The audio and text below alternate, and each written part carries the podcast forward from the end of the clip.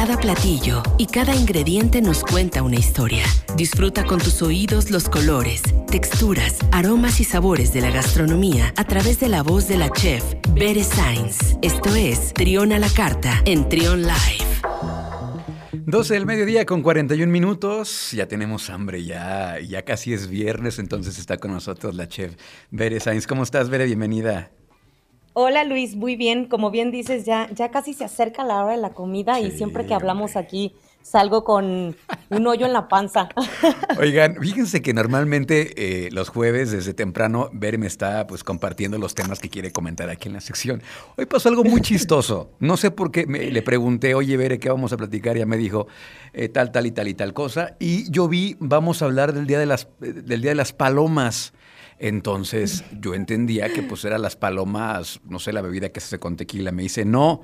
Y dije, ah, ok, entonces tengo varios amigos colombófilos que se van a, se van a ofender. Pensaba que se refería a comer paloma, el, ave. Y me dice, tampoco, son las palomitas de maíz. Entonces, pues no sé por qué leí palomas, pero bueno, el día de hoy nos vas a comentar de estos temas. Arráncate, Vero, por favor. Así es, pues bienvenidos a esta sección que tanto me gusta y tanto disfruto en este jueves, 20 eh, de enero. Pero bueno, ¿no? Para ponerlos un poquito como en, lo que está pasando, el día de ayer fue el Día Internacional de las Palomitas de Maíz. Entonces, las palomitas que para todos creo, ¿no? Normalmente pues las comemos en el cine, en la casa mientras vemos alguna película. Eh, aquí en Villa siempre las ponemos de sobremesa para que este, pues, para que ahí mientras están, exactamente, mientras están echando unas cubitas, eh, puedan estar comiendo unas deliciosas palomitas. Y pues fíjate, ¿no? Que eh, pues obviamente en distintos países le llaman de distinta forma, ¿no? En Argentina las conocen como pochoclo, en Chile como cabritas, en España como palomitas de maíz, este, en México pues claramente como palomitas, no palomas, Luis, no palomas, palomitas. en Puerto Rico, rosetas de maíz. y en Uruguay, pop. Entonces, pues tenemos una gran variedad de sabores a escoger. ¿A ti cuales te gustan? ¿Las naturales? Naturales. Las de naturales, y con, poquita mantequilla, porque hoy hay cosas muy extrañas que, le ponen chocolate. Y, pues, ahí, sí ya, no, soy más conservadora en ese sentido. Bueno, ahora hay unas que hasta les ponen este papitas, ¿no? Así picantes y no sé qué, que parecen ya este, toda una mezcla de, sabores y colores. Pero bueno, pues se estima que el origen de las palomitas de maíz se remonta a principios de 1500 y pues el maíz fue por primera vez en México cultivado y ya de ahí se extendió hacia el sur de Iberoamérica.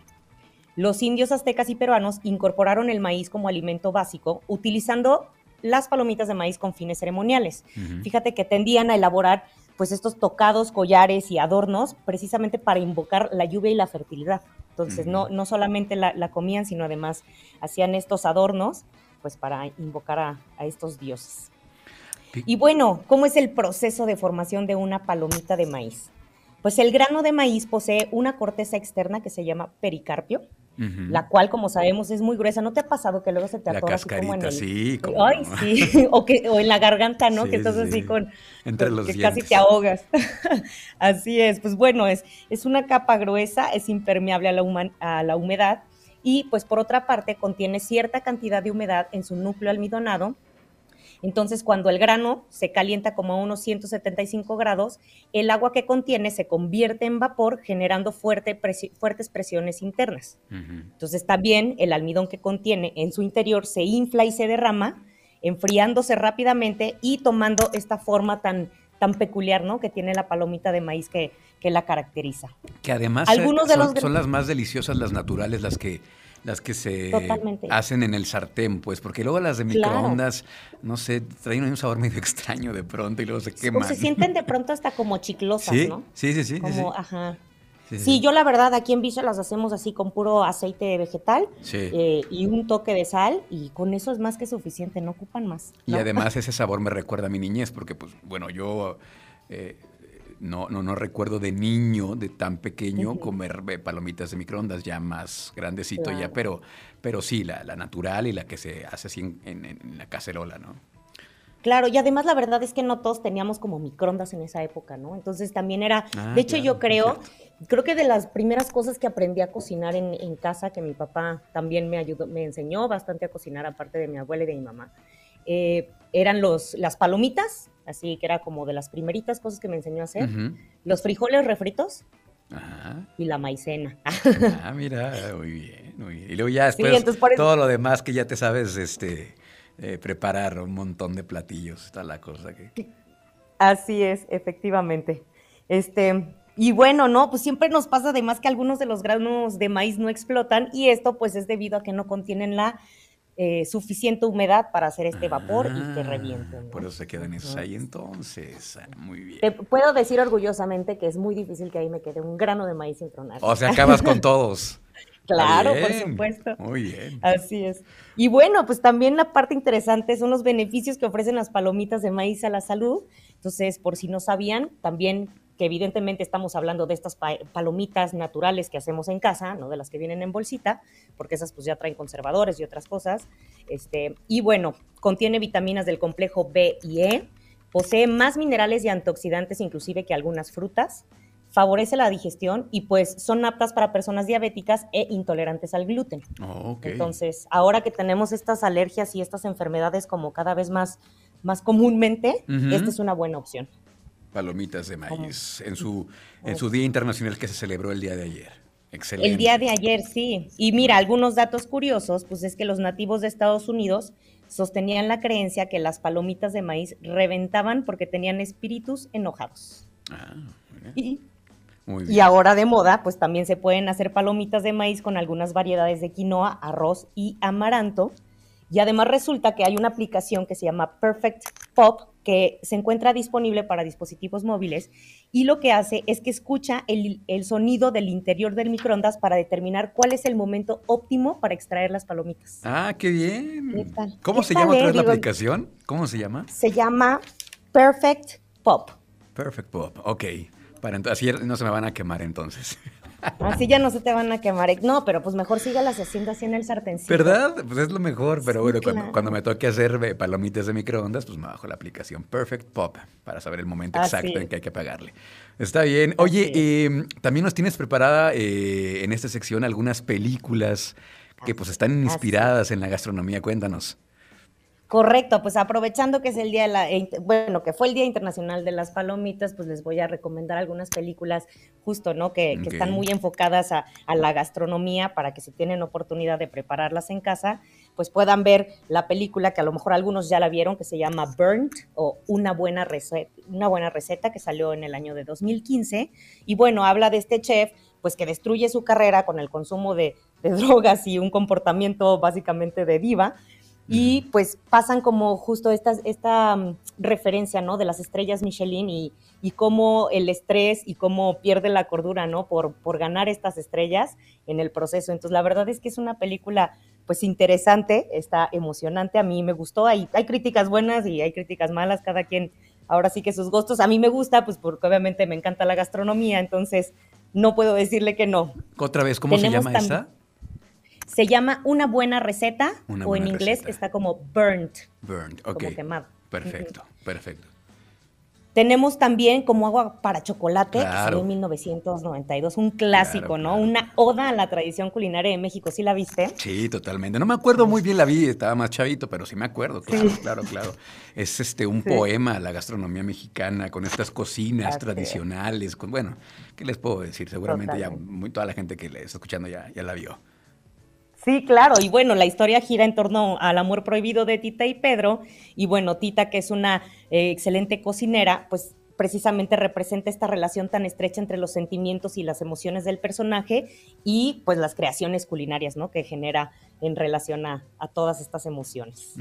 Otra, padrísima, que también es de mis favoritas, la de Ratatouille. Ah, claro, un clásico también. película infantil, sí, claro, de 2007. Pero fíjate que además lo interesante de esta, de esta película es que aparecen cerca de 270 platillos reales que ¿En fueron serio? fotografiados y elaborados a manos del chef Thomas Keller. Ajá, yo no sabía este dato, fíjate. O sea, la película me encantó. eh, evidentemente son de esas películas que no, que no me aburro. Y que igual, ¿no? También tenemos la representación de este crítico gastronómico que va al restaurante a degustar los, los platillos de, de Ratatouille. Ego, ego se llama. Oye, ¿te toca algún ego? Ego, exactamente. Que te, quiera así tirar mala onda, de pronto. Este, ah, no, no, no, Pues siempre hay egos en el mundo, ¿no? bueno, sí, en todo, pues, pero, pero así que te, te, haya tocado así en tu chamba, ¿no? Eh, pues no, yo creo que a veces, pues, pues, sí, esperemos que nunca. Ah, esperemos. Está bien. ¿Qué, más, qué más, Tenemos esta película también de Sin Reservas, que es una comedia romántica. Y también trata pues la, química que existe entre la gastronomía, las personas y así como el amor en, eh, familiar y el amor romántico. Sale la actriz Catherine Zeta Jones. Claro. Este, también es, muy bonita esta película. Bueno, a mí Comedia romántica, ¿no? Sí, sí, sí. es un chick flick, pues, pero a mí me gusta. y así es. Sí, tenemos también la de Julie y Julia, que es basada en historias reales y pues precisamente Julia descubre, Julia Child descubrió su afición a la cocina al mismo tiempo que su vida se entrelaza con la de Julie Powell, que, es una bloguera que se enfrenta a un nuevo proyecto de preparar 524 recetas. También es una historia muy, muy divertida porque además tiene esta actriz que es Meryl Streep. Entonces, sí, este, clasiquísima. y pues por último, tenemos Comer, Rezar y Amar. No sé si la viste también. Me suena mucho, me parece que sí, pero estoy, estoy como haciéndome bolas con los datos. Parece que sí, es que está basada en, es, este, está basada en un libro, ¿no? Según yo. Correcto, así es, está basada en un libro.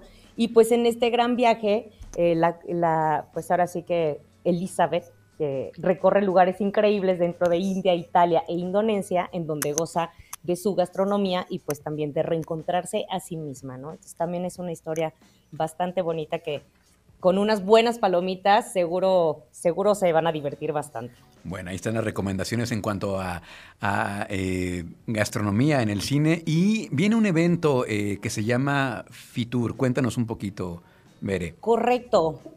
Este, pues bueno, este, la Secretaría de Turismo del Estado de Guanajuato se fue a Fitur eh, que es la Feria Internacional de Turismo en España, y precisamente pues para presentar la actividad turística pues tan, tan bonita que tiene Guanajuato, ¿no? Dieron una probadita, digamos, de la, de la oferta que tenemos, evidentemente eh, acompañado de un mariachi, este, con mojigangas también ahí danzando, bueno, toda una gozada que se dio en la Casa de México en Madrid.